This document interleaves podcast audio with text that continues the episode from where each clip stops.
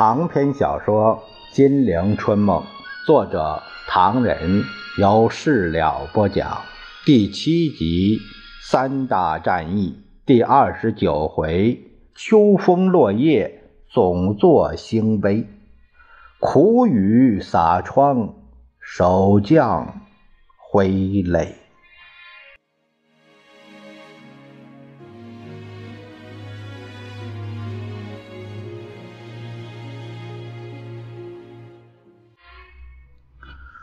空军总司令周志柔见空气不佳，他转话说：“目前看来，锦州的战事会更趋激烈。匪军的企图显然要拔掉我们从山海关到锦州一带的据点，同时对于山海关以及山海关以南的地区发动强大的攻势，来巩固他们从哈尔滨到天津以北，除了沈阳两个据点以外的地区。”海军总司令桂永清也发言：根据刚到的情报，在他们进入济南以后，匪军又在参加济南战役的九个师中调出六个师的兵力，集中在济南以南八十里的防线，准备有新的企图啊！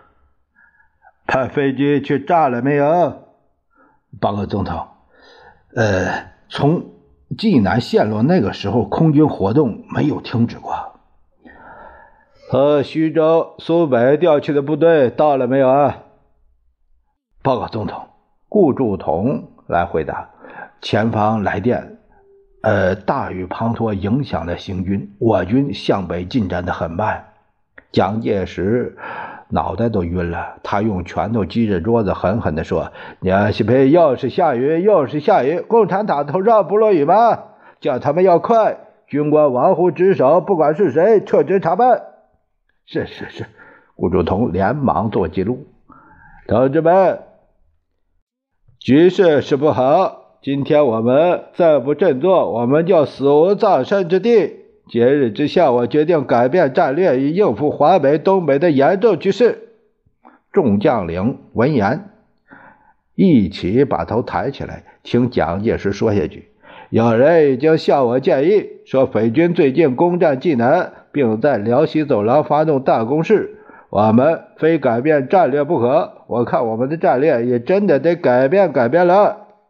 我现在向大家说，我们要改变战略，为了避免匪军趁济南胜利的余力，以徐州为目标发起新攻势，我们的重新部署实属必要。同时，北军现在正向辽西进攻，企图使东北与华北隔绝。蒋介石一顿，以锐利的眼神向众将官一扫。呃，希望这个会结束后，我们华北部队能沿金府路南下，能突出苏北出动的一路会师，反攻济南，好不好？好，好，众将官一起回答。傅作义低沉的发表意见：好是好。不过，目前的情形而言，我们是否能集中足够发动攻势的兵力，又不至于削弱太原和承德的防御力量呢？或者干脆放弃这个两个城，来完成新的战略？蒋介石目不转睛地望着傅作义，心急如焚。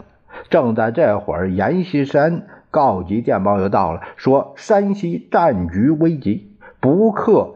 分身飞平参加会议，只是盼望援军空援。如大汉之望，云泥太原岌岌可危。蒋介石把电报往秘书面前一丢，叫他别来了，要坚持，坚持。怎么个坚持法？蒋介石一时说不出具体的办法。怎样把这个军事会议开好？蒋介石一时也想不出更好的策略。第二次会议开始，蒋介石极力保持镇静。目前，我们如果要重新部署长春，就不能不放弃。我们今年四月间放弃。吉林之后，同时曾考虑退出长春，后来因为此举影响士气，卫立煌将军也没有意见，因此我就撤销了那个命令。呃，现在五个月来的事实证明，我们要退出长春反而成为一个问题。匪军在沈阳、长春地区集结大量兵力，长春守军如要突围，恐怕要冒很大的危险。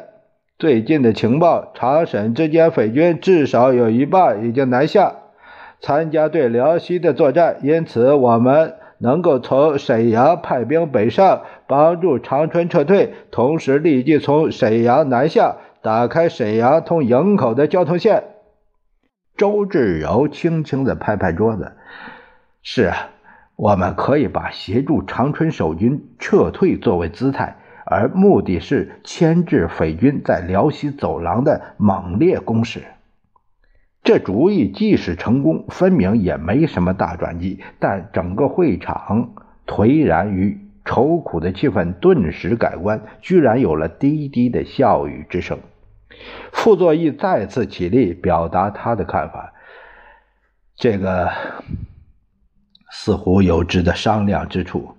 长春、沈阳之间距离两百八十公里。”匪军兵力集结，沈阳守军目前已相当疲乏，怎么打得过去？而长春守军正闹饥荒，又怎能打得出来？今年四月间放弃吉林时，我们有个经验：突围疲劳，饥渴松懈。吉林撤退在不到一百公里的地区，给匪军吃掉了大半。这次长春守军如果撤退，我们有什么具体办法可以协助啊？自讲以下众将都骇然。还有，也许沈阳守军能够尽最大的努力南下，以解锦州之围。但如此做法就意味着我们对沈阳和长春就要放弃。影响如何，也不由我们不多研究。会场鸦雀无声。蒋介石忽地站起来，宣布散会，说。明晨再谈，他他要去郊区溜溜，换换空气。蒋介石要去碧云寺，他轻车简从，带了几本诗词之类的，聊作途中消闲之用。车出城外，夕阳西下，蒋介石嫌两旁景物迅速倒退，有伤眼神，随便翻了一本。线装书，眼睛落在一首词上，脸色都变了。那首词仿宋的排印清清楚楚：“四十年家园，八千里河山，琼瑶玉树，解作烟罗。”那曾识干戈？蒋介石只看了一遍，浑身战栗，把书就往车厢角落里扔，另换了一本《曾文正公家书》，竟也不能读完一行，心情坏透了。车到西山，碧云寺在望，蒋介石忽的又想折回行营。但不便出口，只得入寺溜溜。脚步跨进大堂，蒋介石倏地感到天昏地暗，摇摇欲坠。幸得那根手杖把他支持了。侍卫长于继时见状，连忙上前，低声说：“时候不早，先生回去休息吧。”蒋竟没有听到。蒋介石正在回忆二十年前那一幕：北伐军到达北平，孙中山遗体还停在碧云寺。蒋介石同冯玉祥、阎锡山、李宗仁等会于山西。当时的总司令职务好不威风，但时至今日，冯玉祥离蒋而去，把把兄弟不欢而散。且在回国途中意外死去。蒋介石初识闻讯，上感快意；再往深处想，感到自己也没有什么可乐的。至于阎锡山，如今给对方紧紧包围，如瓮中之鳖，妾已经准备了青花甲，表示随时与太原共存亡，反共大将眼看着又要少却一员。想到李宗仁，蒋介石的心情由悲怆颓丧而转为愤慨不安。碧云寺风景竟无心欣赏。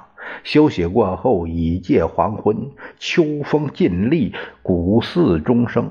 蒋介石忽地感到心灰意冷，万念俱空，暗存不如做个出家人，闲云野鹤，岂非甚好？这念头数息即纵。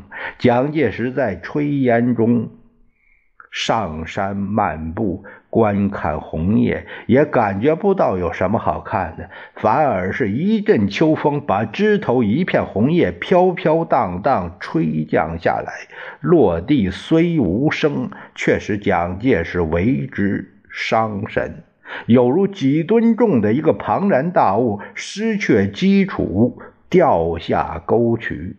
蒋有所感，也有所惊。时候不早了，先生该回去了。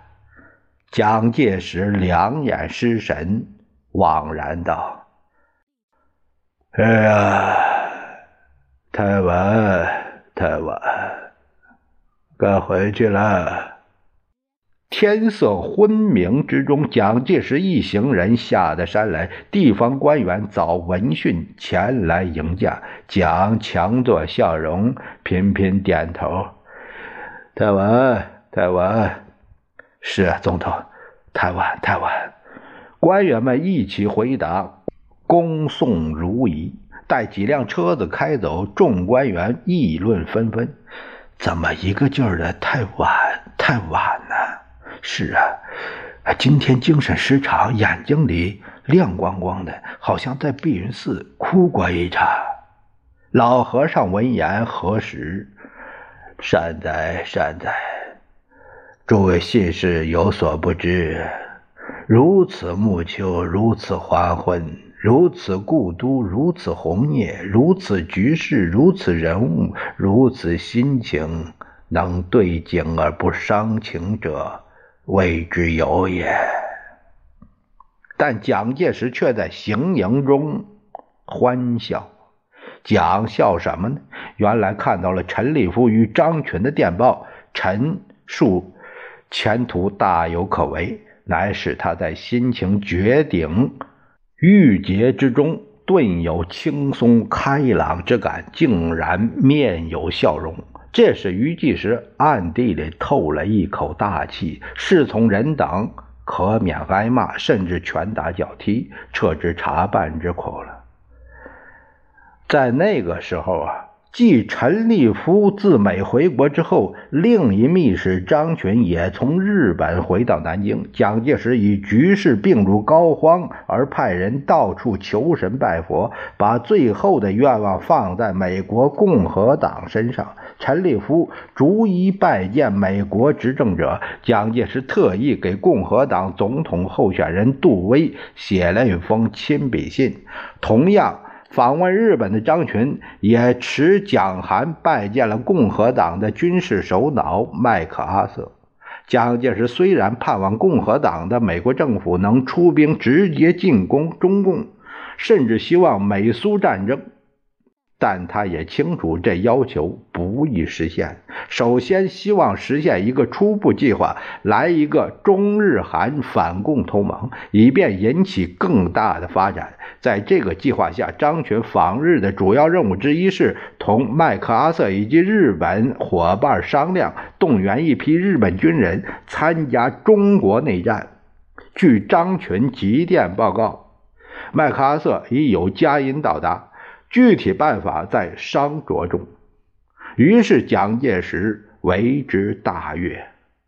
陈立夫的报告虽然没有张群乐观，但也看不出悲观的趋势。蒋介石细细辨味，美方未能热烈响应，当系民主党对我成见甚深之故。若假以时日，当柳暗花明又一村也。此时，阎锡山的十万火急求援电报又到了。蒋介石要秘书复电慰问，但皱着眉说：“呃，也奇怪，他那里有精锐的日军部队，怎么也不顶事的。第二天会议宣告结束，新的战略战术竟无是处。蒋介石重新陷入绝顶郁结的心情之中，他又要飞往前方打气去了。刘平短短两天中，蒋介石也找来了几位大学教授，希望听听他们对时局的意见，同时缓和一下高级学府中对南京的不满情绪。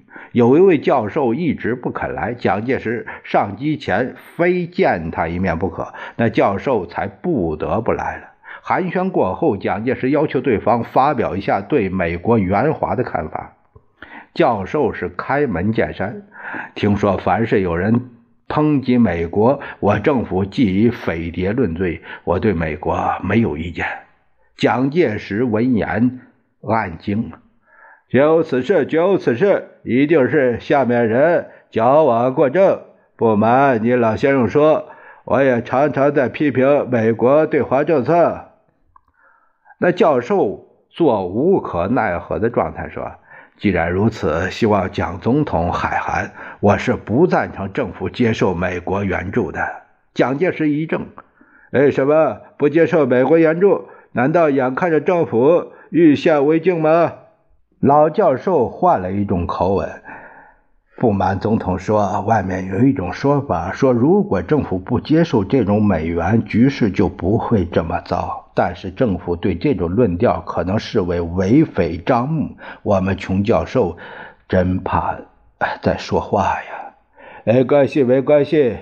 啊，那我说了。老教授抹抹胡须。有很多人认为美国要反共是美国的事，我们接受他援助反共上了大当。中国人的事情分明有话好讲，有美国人插足其间，气焰万丈，那就不好办了。因为政府受美国影响，好多措施大多不得人心，老百姓埋怨政府，美国人也埋怨政府，那就值得研究了。蒋介石一听，浑身是汗。讲下去，讲下去。现在的局势是不好，可是如果中国人同中国人不再打仗，事情不是简化了吗？政治家应该胸襟宽博，凡有利于国家民族者就去做，大家吸干戈救国家，中国不就会出现中兴气象了吗？那时候老百姓对政府也会感激，因为这种戡乱的局面使他们不能好好生活，烽火漫天之区固然家破人亡，后方又何尝不为金圆券天天打架呀？总统知道我的为人，我今天绝非为中共做说客。这个我知道，不过今日之下，除了刀兵，似乎没有其他的办法了。也不见得，美国希望我们剿共，结果变成这样子。以这样一阵的情形来说，政府求援于杜威，是在有人恫吓三次大战证明已经失败之后；是在美国用去六十六亿美元助我剿共，证明此路不通之后；我们求助于东京麦帅，是在日本侵华八年已经证明失败之后；是在我们已经留用部分日俘剿匪而证明于事无补之后。所以，也。蒋介石颓然地说：“这个意见已经迟了。”他又振作了一下。今日之下，我们虽然处于劣势，但比助他们当年举除延安一角的时候条件好多了。一个政府的面子很重要。我想再奋斗一个时候，局势极有可能好转。事实上。也正向好的方向发展，老先生不必灰心。我要上飞机了。老教授倒是一头汗。那总统，请上机，一路顺风。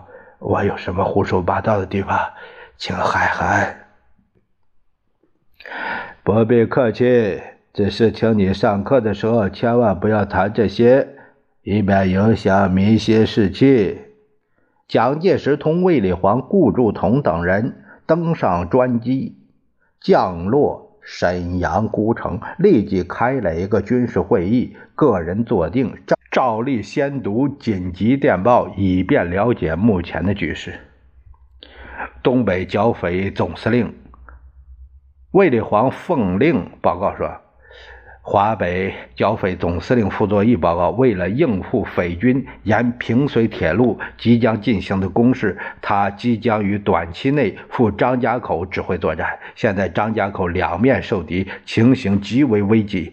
南面匪军已迫近宣化，北面已越过崇礼。蒋介石举起水杯，一饮而尽。呃，锦州范汉杰将军报告：锦州。机场已在匪军的大炮射程之内，完全不能使用，请总部加强锦州空投，否则给养成大问题。蒋介石以拳击着桌子，狠狠地说：“又是空投！”范汉杰将军再报告：锦州已遭共军重重包围，山海关有炮声。告诉他，我要解决锦州之围，我已经命令台湾新军投入战斗。他们坐运输舰到达葫芦岛登陆。第第一个任务，打破匪军对锦州的包围。台湾新军与美军军事顾问团悉心训练的新兵，精锐极了。他们一到，东北局势一定改观，叫他们放心。卫立煌只是在肚里苦笑。他读下去：海军总司令桂永清报告，夜已在葫芦岛指挥营口登陆。空军总司令周志柔报告。掩护我军营口登陆，空军已准备完毕，待命起飞。告诉他们，一定要给锦州解围。命令台湾新军，锦州外围四个据点之中，义县、兴城、绥中都告失守，这事糟透了。要他们把这个三个据点给我拿回来，不得有误。太原严主席报告：太原危急，盼冀驰援，叫他坚守。我现在没办法。其余的是翁院长从南京发来的报告和请示，主要是什么？进言劝，不必理他，不必理他。蒋介石倏地站起来，绕着室彷徨。二十分钟后，坐到椅子上。局势如此，我们如何保全实力最重要。北平会议的结果大家都已经知道。他转身又站在了军用挂图前，指指点点。我们经热河撤出大部分东北守军，大家有什么意见？卫立煌说：“北平会议的时候，傅作义将军赞成撤退沈阳，认为非如此不足以把无用之兵投入有用的战线。至于我，我还是表示不能赞同，因为前后左右都是敌人，往哪退？”顾祝同问魏总司令：“那你的意思是？”卫立煌双手摊在桌上，沉吟着说：“因为城外的情况十分严重，我军不宜贸然突围，事前应该多多考虑。”他的弦外之音非常明显。按照具体的事实，突围等于送死。蒋介石忽地问：“如果不退，那么东北几十万队伍如何善后？几个大据点已成孤城，甚至有饿死人的消息，我们怎么办？”卫立煌有很多的话想说，但没办法出口。他是东北剿匪总司令，以东北情况而论，他所见到的、听到的，以及这种现象发展到什么地步了呢？有没有挽回的余地呢？他比蒋介石更明白，但显然不能说。卫立煌黯然坐下。蒋介石于是又开口说。呃，心情很坏，现在把一切希望都搁在撤退上。我每天瞪着眼睛望住东北，可是没什么好现象，我恨透了。有人给我建议过，蒋介石眼睛望着大厅的玻璃灯。那是今年春天的事情了。今年春天，匪军在东北有过五次大攻势，长春、沈阳完全孤立。有人说，东北几个孤城。不该留着，应该撤退。四五十万军队还可以完全收回。当时我不答应，我认为局势的发展不至于这样严重。我是主张守到底的。人们以为蒋介石的下文是认输了，不料蒋介石说：“到现在我还是主张守到底。不过王耀武拆了我一个烂屋，归绥一带的情况也不见得好。我们在关内的兵力急需补充，因此我我才赞成撤退东北。”众人闻言是暗暗叹气。北平会议的决定。我希望大家能分头配合进行，顺利完成，否则不得了。我们一方面在关内设法找些兵力出关抢救锦州，掌握住这条辽西走廊；另一方面要求郑洞国向南经梨树、长途撤退到巨流河新民之线，然后再令沈阳守军分西南两路撤退。西路，郑洞国会师，打通热河通路，以增援热河察哈尔；南路经辽东铁路直去营口，希望控制出海港口。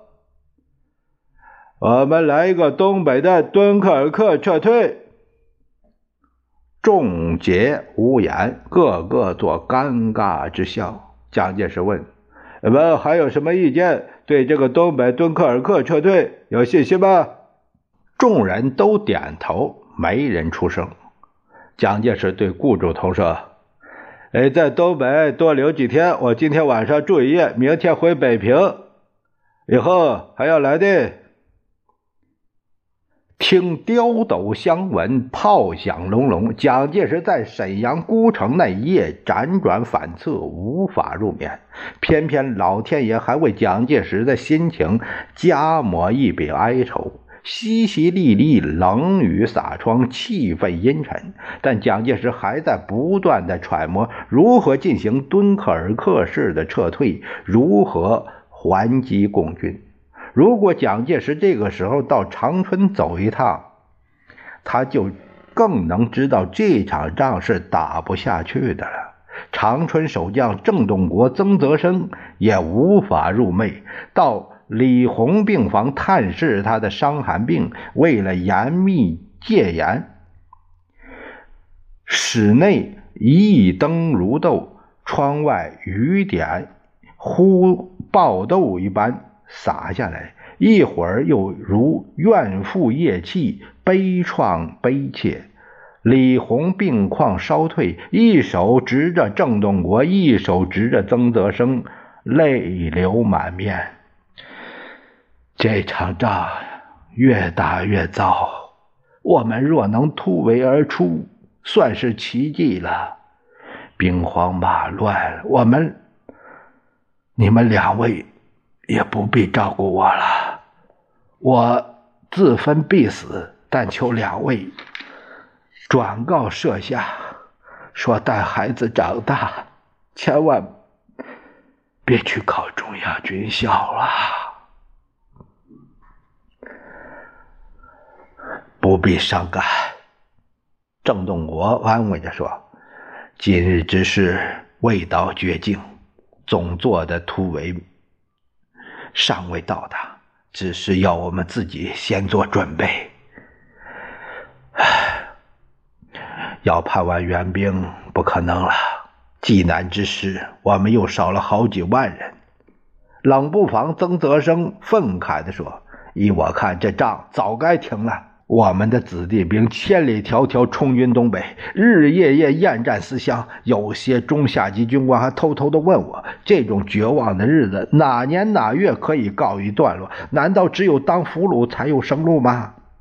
郑洞国连忙制止：不不不，不能这样说，这样说不。曾泽生插嘴说：“郑司令，请你原谅我，我不这样说是违反良心。”我得报告司令，一旦如有变化，连我自己都可能给部下背后开枪，死的个不明不白呀！如果是打日本兵，我想我们今天就不是这种心情了，死就死。我们带兵的人，难道想死在床上吗？郑洞国若有所思，他半晌颓然地说：“原来真的是这样，那么……”我们都回不去的了。李红热泪长流，躺在床上啊，没有说话，抓起枕头蒙住了脸，嚎啕痛哭。郑洞国踱到窗前，见雨水弥漫，模糊一片，回过头来对曾李二人说：“大家也不必悲痛了，军人以服从为天职，我们不可能有什么其他的办法。”总座已到沈阳，剩下一两天内，便有对东北局势的最后决定。到那会儿，我们再商量商量吧。曾泽生说：“据我猜测，一定是突围。可是我们绝不该走这条死路。”郑洞国叹了一口气：“死守是死路，突围更是死路。刚才……”参谋长来说：“千万不要扩大活动地区了。只要我们出动一次，圈子就缩小一些。如果一个劲儿去扩大活动地区，那么等于缩小我们的生存空间。这样发展下去，怎么得了？”李红说：“老头子始终没有好办法来，把我们搁在这儿，什么都不管了。”曾泽生愤然地说：“这情况十分明显，老头子到哪指挥，哪就垮给他看。”不能这样说。无论如何，他在黄埔军校是我们的校长，在部队里是我们的长官，在国民党是我们的领袖，政府里是我们的首脑。有这么些关系，我们还能说什么？张司令，张泽生说：“话是这样说，可是这种关系对司令有什么好处？对国家有什么好处？”他把胸一挺，苦笑着说：“司令。”或许以为我要叛变老头子了，其实我们还在对共作战。司令认为我的话不对，军法从事我都甘心情愿，但不能不把心头的话说给您听。如果老头子还坚持下去，那么对国家、对他个人实在找不到一点好处。别太愤慨，别太激动，你们的心情我都知道，但我的心情你们知不知道啊？郑东国背着双手在李红病房里不安地徘徊。老实说，当初派我来长春的时候，我就已经不大同意。可这是命令，我不来行吗？要是我就不来。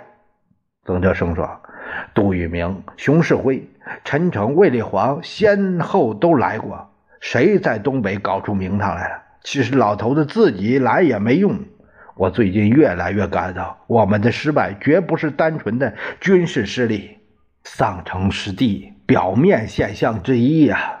什么都完了，金圆券那个惨状，官员们那个贪污劲儿，没有一个人可以安居乐业。了不起是半饥半饱，干脆没东西吃，连有钱人都在京沪平津反对老头子，又说明了什么？郑洞国变色说。好吧，让李军长休息一下，我们回去吧。回到营房又没办法休息，军需主任正在那干等。见郑回来了，他起立说：“报告司令，伙食问题实在太严重，我们空投至少有一半落在他们手里，你说怎么办？”我知道司令也为难。眼巴巴的见着弟兄们吵饿，我们实在不安，怕日久生变。郑洞国望着他，无言可说，凄然的掉下了两滴眼泪。这正是大军兵败如山倒，大势已去，无望了。